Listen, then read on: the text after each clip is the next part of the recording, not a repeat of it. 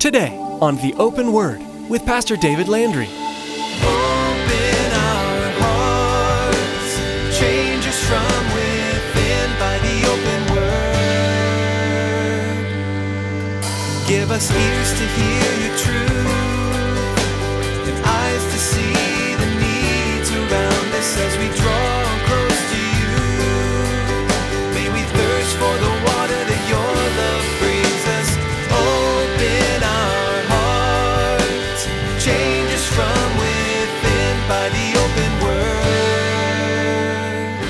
had seen the power of God again working within their lives and within the lives of the people that they ministered to.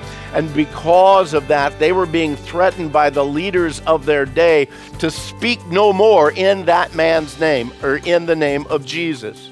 And yet, Peter and John's response to them was this He says, Whether it's right in the sight of God to listen to you more than God, you judge.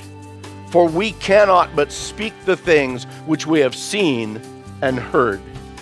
You see, they were willing to take the consequences for remaining steadfast, for remaining faithful in the message. Believers need to count the cost when ministering in the name of Jesus, because there has never been a time when there hasn't been pushback when advocating the kingdom of God.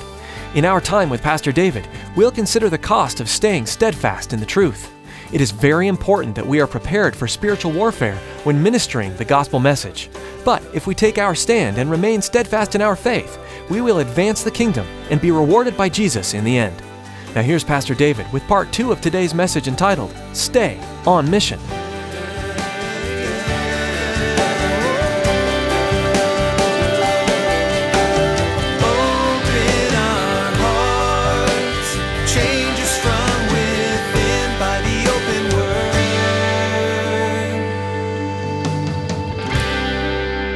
Jesus wasn't going to let Herod have his way. He wasn't going to run from Herod's threat or, or fall for his trickery at all. Jesus would stay on mission, the calling that's been given to him by God the Father. There'd be nothing so important, nothing so fearful that would ever be able to pull him off of his mission.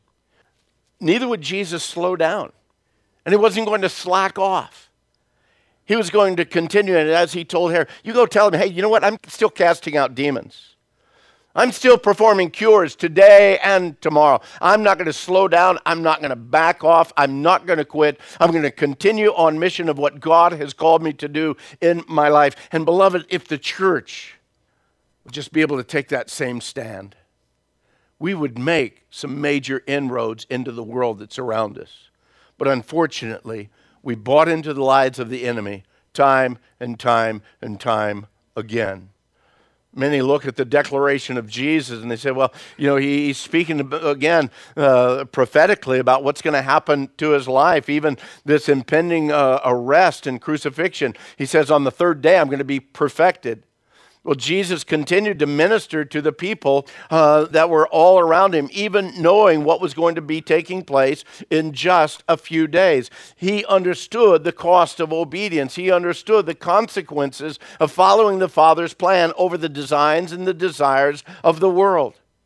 He wasn't going to slack off. He wasn't going to back down. He wasn't going to cower in the corner. He wasn't going to do less than what the Father had planned for him simply because the world, its system, and its leadership were in disagreement with him.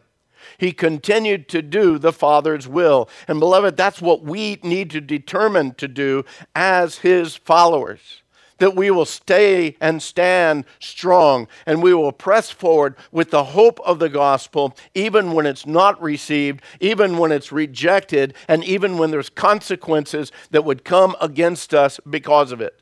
Jesus continued to do the Father's will. You and I need to continue to do the Father's will, counting the cost but still doing the Father's will. In Acts chapter 4, you don't need to turn there, but let me remind you of the event that happened within the lives of the apostles, Peter and John. They had been testifying of the greatness of God, they had seen the power of God again working within their lives and within the lives of the people that they ministered to. And because of that, they were being threatened by the leaders of their day to speak no more in that man's name or in the name of Jesus. And yet, Peter and John's response to them was this He says, Whether it's right in the sight of God to listen to you more than God, you judge. For we cannot but speak the things which we have seen and heard. You see, they were willing to take the consequences for remaining steadfast, for remaining faithful in the message. The law comes up and says, you know what, you cannot say that or do that anymore. Beloved, are we ready to kowtow down to the government or leadership or anything that says, well, we need to back off? We need to soften the message of the gospel. We can't call sin sin because that might offend someone.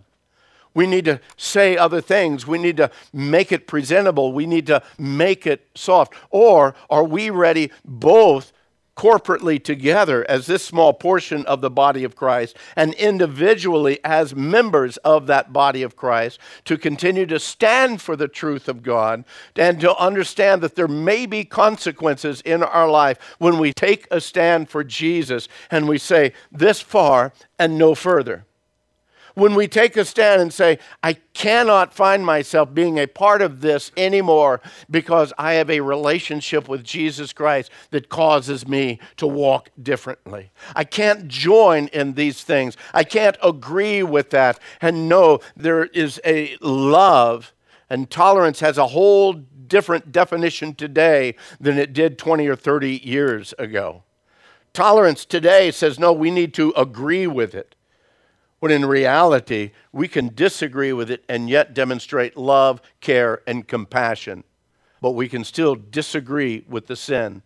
Are we willing to stand and face the consequences? Because, beloved, should the Lord tarry, I believe that it's going to be harder and harder for you and I to stand because the enemy is going to push back harder and harder against us. Are we willing to face the consequences? After being threatened Peter and John, after being threatened not to speak anymore in that name, they went off to the church and they had a prayer meeting. And you know what they prayed? Oh God, they're coming against us and we just don't know what to do. Oh God, they're going to throw us into jail and we're just trying to serve you. No, that's not what their prayer was. Their prayer was God, give us boldness to be able to stand in the face of persecution. God, give us the boldness to continue to proclaim the name of Jesus, even though it might cost us our very lives. Paul tells us in 1 Corinthians chapter 9, because of the work of the Spirit of God in his life, he declared very clearly, very boldly, he says, Woe is me if I do not preach the gospel. You might say, well, yeah, that's because Paul was, was an apostle. I mean, that was the calling on his life. He had a mission from God. But, beloved, you and I have a mission from God also. If we claim that we are children of the Most High, if we claim that we are the redeemed, the ones who have been called by God into His grace, and we've received His forgiveness and His mercy, and we are His children, then you and I also have mission we have direction in our life that's been made very clear from the scriptures to be, again, the proclaimer of the truth and the hope, to be the salt in this world, to be the light in this world, to declare the truth of God's declaration and the truth of God's word within this world. That's what we're called to do.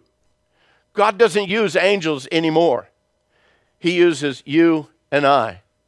And some of you might say, well, that's what we pay you for, preacher. That's what you're supposed to do. You know what? No. God has called me to be an equiper so that the saints can do the work of the ministry. Now, yes, it's also my job, but simply as a child of God, just like you. But God has placed, again, the leadership within the churches to equip the saints. That's all y'all, okay? To equip the saints for the work of the ministry. Jesus knew that the perfecting on the third day was that final obedience to the Father's will, even unto his death. He followed up by saying, He must journey today and tomorrow and the day following, for it cannot be that a prophet should perish outside of Jerusalem. Oh, Jerusalem, Jerusalem, thou that killest the prophets. Fully understanding what lay before him on that journey, that complete surrender, that complete obedience to the plan of the Father, and yet he faithfully and willingly continued forward. Church, don't let us be those that shrink back. Let us press on in that full confidence of our faith. And you know what? One of the reasons maybe you are not able to stand strong in your commitment to Christ, maybe one of the reasons why you're not able to stand strong in your testimony for Christ is because you don't have a full confidence of faith. Because you're still, man, you don't know if you're in or you're out. You don't know really the empowering work of the Holy Spirit in your life. And maybe that's the thing that you need to get squared around with this morning to know that you know that your life has been changed, that you're born again, that the Holy Spirit abides within you. Maybe you need to know that you know that in order that you might have the fullness of confidence to be able to stand in the strength of the Holy Spirit, to be one of those who proclaims that truth and doesn't shrink down. The writer of Hebrews tells us in chapter 10, he says, Recall those former days in which, after you were illuminated, you endured a great struggle with sufferings, partly while you were made a spectacle both by reproaches and tribulations, and partly while you became companions of those who were so treated. For you joyfully accepted the plundering of your goods, knowing that you have a better and an enduring possession for yourselves in heaven. Therefore, do not cast away your confidence, which has great reward, for you have need of endurance so that after you have done the will of God, you may receive the promise. What the writer of Hebrews is telling that first century church church, don't you remember when you were first saved? Don't you remember the fullness of the joy that was yours when you knew that your sin was forgiven? That the old has passed away, all things have been made new. Was there a, a fire in your heart that caused you to move forward, that caused you to have great confidence because you knew, man, eternity has changed for me? my life is forever changed. Why? Because I've committed and I've submitted myself to Jesus Christ. He says there was a time in your life that, man, when those reproaches came, you, when that suffering came, when all of those battles came, hey, you stood firm. You stood fast because you knew that there was a great reward. And that's why he's saying right now, even to that first century church, he says, don't cast away your confidence. There's great reward in that. But, beloved, if you don't have confidence to begin with, you don't have anything to cast away, do you? You see, there needs to be that understanding, that knowledge that God has done a work in your life. And in doing that work in your life, He has changed you eternally. Eternally. Washington isn't our confidence. Neither is the state capitol, neither is City Hall. Christ is our confidence. The Holy Spirit is our power. And God the Father has given us our mission because all authority in heaven and earth have been given to Jesus Christ our Lord. And he declares and he calls for us to go, therefore, and make disciples of all nations, baptizing them in the name of the Father and of the Son and of the Holy Spirit, teaching them to observe all things whatsoever I've commanded you. And lo, I am with you always, even to the end of the age. Beloved, Herod was ready to kill Jesus. You need to run. You need to stop. You need to back down. He says, You tell that fox I'm going to continue on in mission. You tell that fox I don't really care what he declares because God has empowered me, God has called me, and I'm going to press forward. Beloved, don't let the situations of this temporary dwelling knock the wind out of your sails. God is not dead, He's still on His throne, and none of these things take Him by surprise.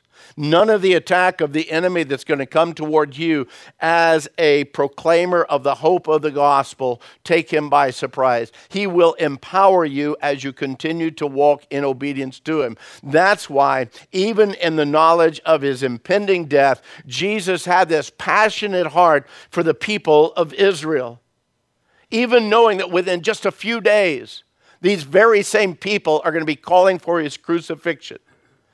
Knowing his death was there, he had such a great love and such a great concern for them. I got to tell you, if I knew that I was going to be put to death by some of you within a few days, I wouldn't have that much passion for you. I wouldn't really care. I'd be focused in on me, but I'm not Jesus. Amen? Well, okay. That wasn't as strong as I was afraid it was going to be. Jesus had a passion even for those that were his enemies. That's why we read down in verse 34, Jesus calls out, He says, Oh, Jerusalem, Jerusalem, the one who kills the prophets and stones those who were sent to her. How often I wanted to gather your children together as a hen gathers her brood under her wings, but you were not willing. See, your house is left to you desolate, and assuredly I say to you, you shall not see me until the time comes when you say, Blessed is he who comes in the name of the Lord.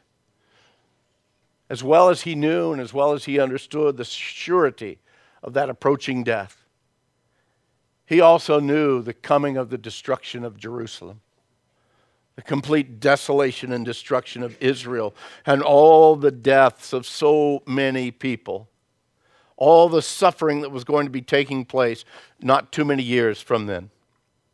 He had so long desired to just gather them together as the, the, the, young chicks do to the mother hen whenever danger approaches. And let me help you to understand something here.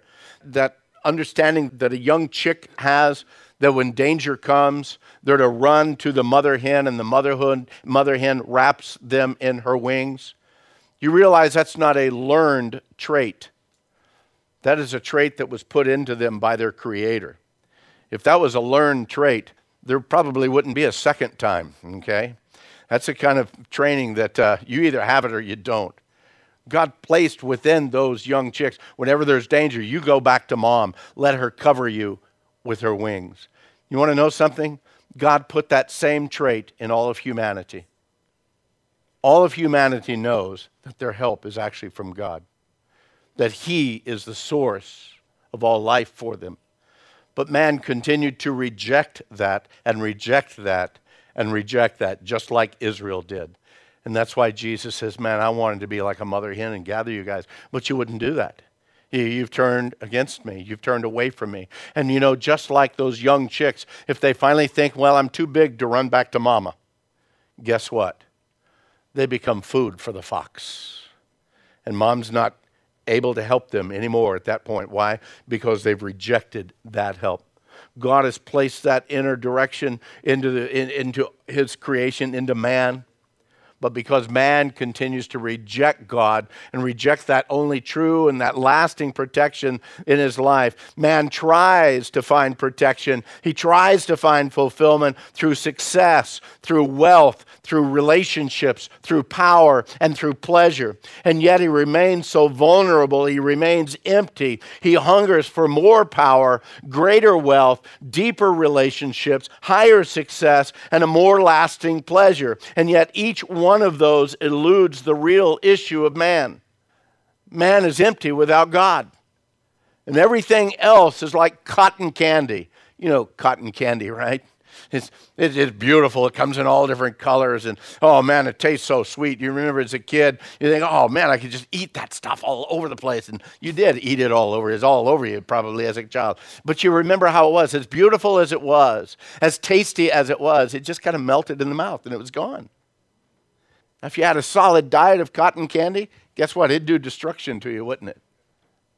You see, the things of this world are just like cotton candy. They're, they're just going to melt in your mouth. They're not going to give you the strength. They're not going to give you the encouragement. They're not going to give you the fulfillment and the completeness that you and I need. That only comes when we have a real, true, ongoing, and encouraging relationship with Jesus Christ.